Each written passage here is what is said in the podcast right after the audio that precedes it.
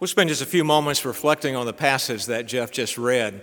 There was a, a, school teacher some years ago in England who asked her class to help her to construct a manger scene in one of the corners of their classroom. And all the children got really excited about this, and so they very enthusiastically helped their teacher and they constructed this beautiful manger scene.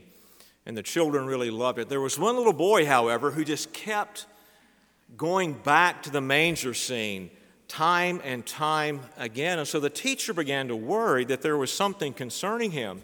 And so she said to the little boy, Is there something bothering you? And the little boy said, Oh, no, teacher, there is nothing at all bothering me. And then the teacher said, Well, do you have any questions? And he said, Well, yes, I do have a question. What I'd like to know is this where does God fit in? You see, as a little boy looked at the manger scene, he saw a baby, a human being like you and me. And his question was very perceptive, wasn't it? Where does God fit in? And of course, we see that John answers that question in John chapter 1, verses 1 through 14. And this little boy's question brings up a more central question to John 1 and to the whole Christmas story. Where does the God man fit in? You see, that's the question. And in this first chapter of John, John affirms the divine nature of Jesus. Verse 1, he affirms that the Word eternally existed with God and was with God and was God. John identifies the Word as the second person of the Trinity in verse 14 when he says, We have seen His glory, glory as the only Son from the Father. The Word, the second person of the Trinity, the divine Logos, the Son of God, Jesus, he is divine. And John clearly acknowledges the deity of Christ. John also confirms the humanity of Jesus. In verse 14, the Word became flesh and dwelt among us. The Word becoming flesh means that God the Son is the incarnate Word of God. And to incarnate means to inflesh. And from this, we get the doctrine of the incarnation that really is the central theme of these first 14 verses of John's gospel.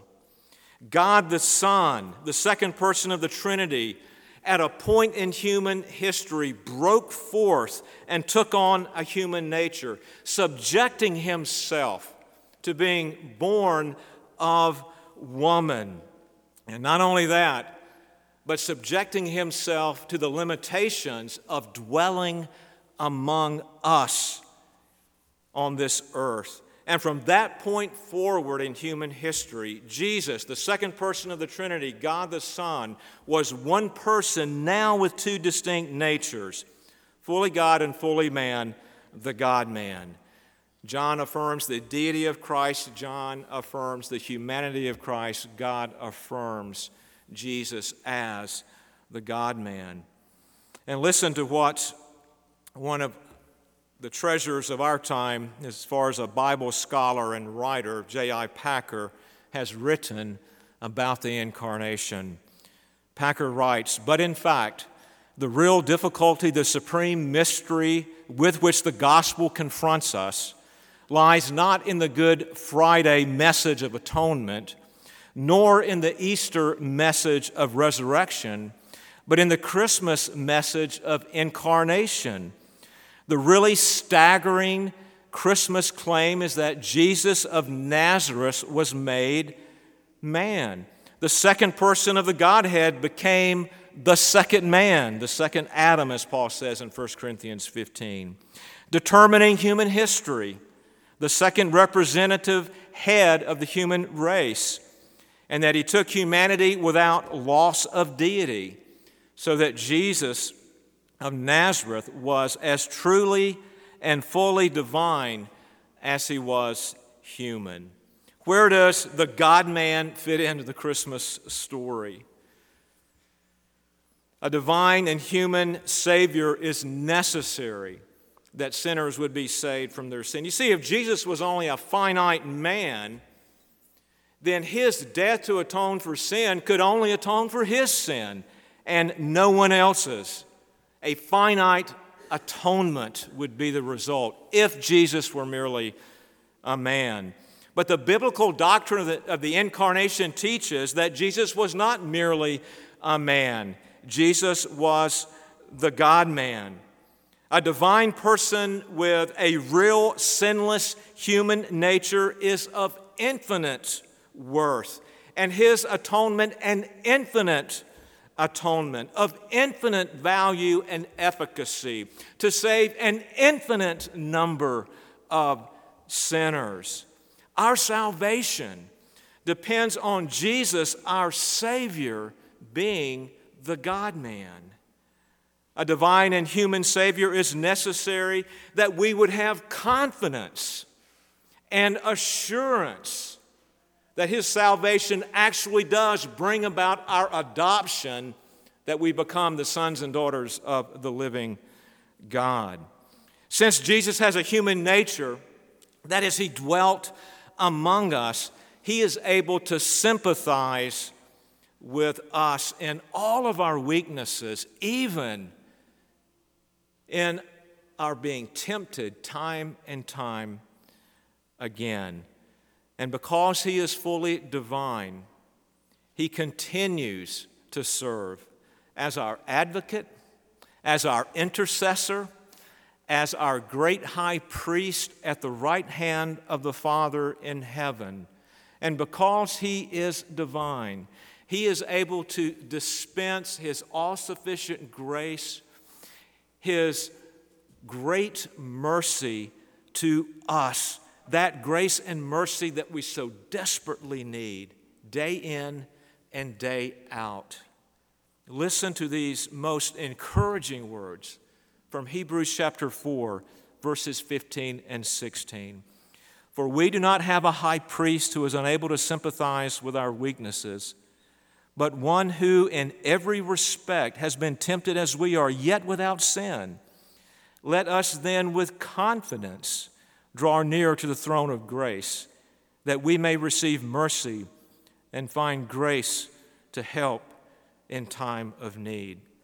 I am glad, I am blessed, I am overjoyed that the Christmas story is not about God only, not about man only, but is about the God man, Jesus.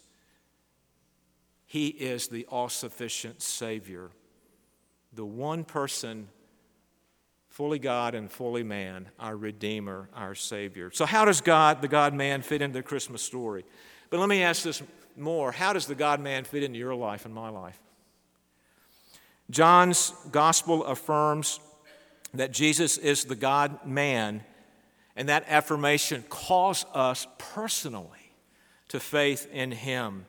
The good news of the gospel is realized in verse 12, which reads Those who did receive Him, that is Jesus, who believed in His name, He gave the right to become the children of God. There is salvation in none other but Jesus, the God man. And we are called to receive Him to receive his saving work that is offered in the gospel message.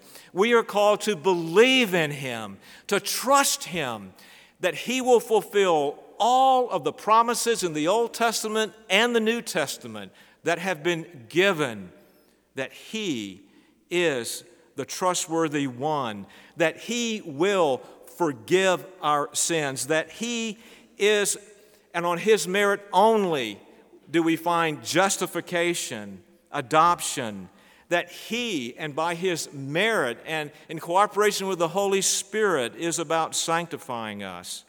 And that through Christ we will inherit the end of salvation, which is glorification. I mean, how does the God man fit into the Christmas story?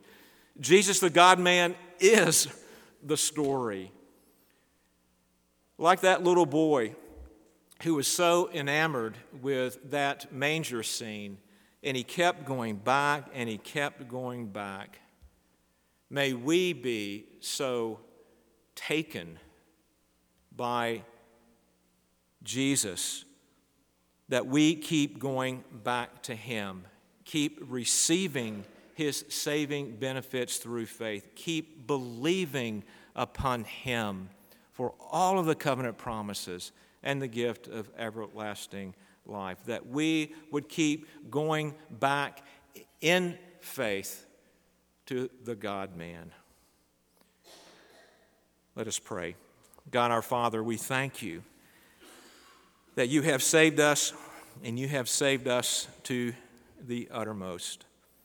And God our Father, we pray that you would enable us, for those of us here who already know you savingly, that we would keep going back to you in faith and resting in you and receiving your grace and mercy and trusting in you for all that we need and all that you have promised. And maybe there's one here today who has never trusted in you or who is questioning who you are and is this Christian life and this Savior real? God, I pray that you would work, that you would work in the heart of that one and bring about newness of life. That maybe even today, O oh God, according to your will, that one here today might receive the saving benefits of Christ and believe upon him, the God man. Whatever the case may be, O oh Father, we trust you to use this word that we have heard today through these many scriptures and through this reflection upon John 1 to do your good work of redemption in our lives. And we pray this in Jesus' name. Amen.